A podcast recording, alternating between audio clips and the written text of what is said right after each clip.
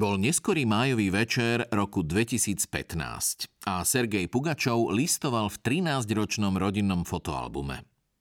Na jednej fotografii z narodeninovej oslavy na jeho moskovskej chate má jeho syn Viktor sklopený pohľad. Zatiaľ, čo Putinova dcéra Mária sa usmieva a čo si mu šepká do ucha.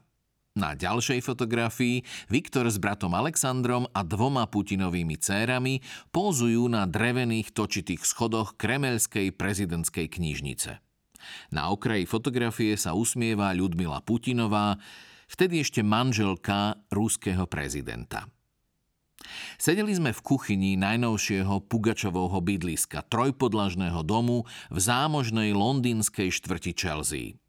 Cez vitrážové okná, ako na katedrále, prenikali posledné večerné lúče. Medzi stromami vonku štebotali vtáky a z nedalekej ulice Kings Road doliehal tichý šum premávky. Energiou a mocou nabitý život, ktorý si Pugačov kedysi vychutnával v Moskve, kšeftovanie, nekonečné zákulisné rokovania, vzájomné pochopenie priateľov na kremelských mocenských trajektóriách sa zdal nekonečne vzdialený. Za dverami jeho domu sa však ako tieň naďalej myhal vplyv Moskvy.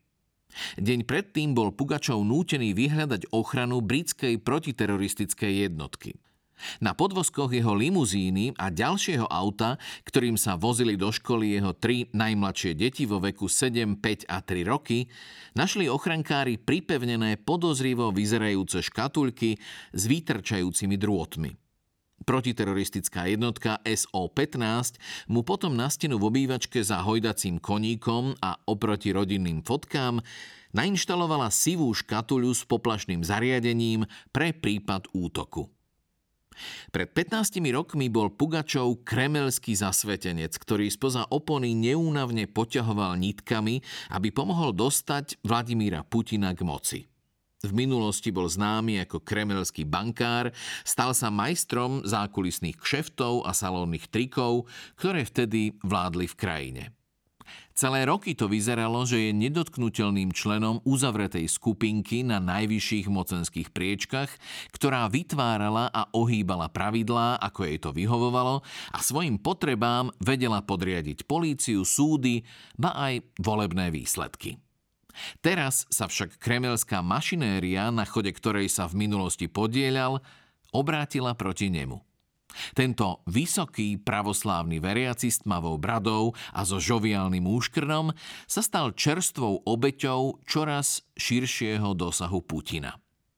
Najprv sa Kremel zameral na jeho podnikateľské impérium a privlastnil si ho. Pugačov opustil Rusko.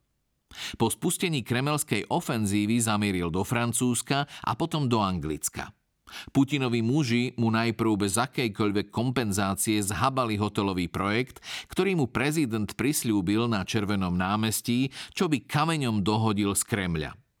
Potom si jeden z Putinových najbližších spojencov, Igor Sečin, privlastnil dve jeho lodenice patriace medzi najväčšie v Rusku, každú v hodnote 3,5 miliardy dolárov. Následne si blízky spolupracovník nekompromisného čečenského prezidenta Ramzana Kadyrova za 150 miliónov dolárov privlastnil Pugačovou uholný podnik s najväčšími zásobami koksového uhlia na svete pri sibírskej Tuve v hodnote 4 miliárd. Putinovi ľudia ho medzi tým obvinili z kolapsu Mešprom Bank banky, ktorú v 90. rokoch spolu zakladal a kedysi bola kľúčom k jeho moci. Kremelské inštitúcie začali trestné stíhanie založené na tvrdení, že bankrot banky zapríčinil Pugačov tým, že na vrchole finančnej krízy v roku 2008 z nej previedol 700 miliónov dolárov na účet vo švajčiarskej banke.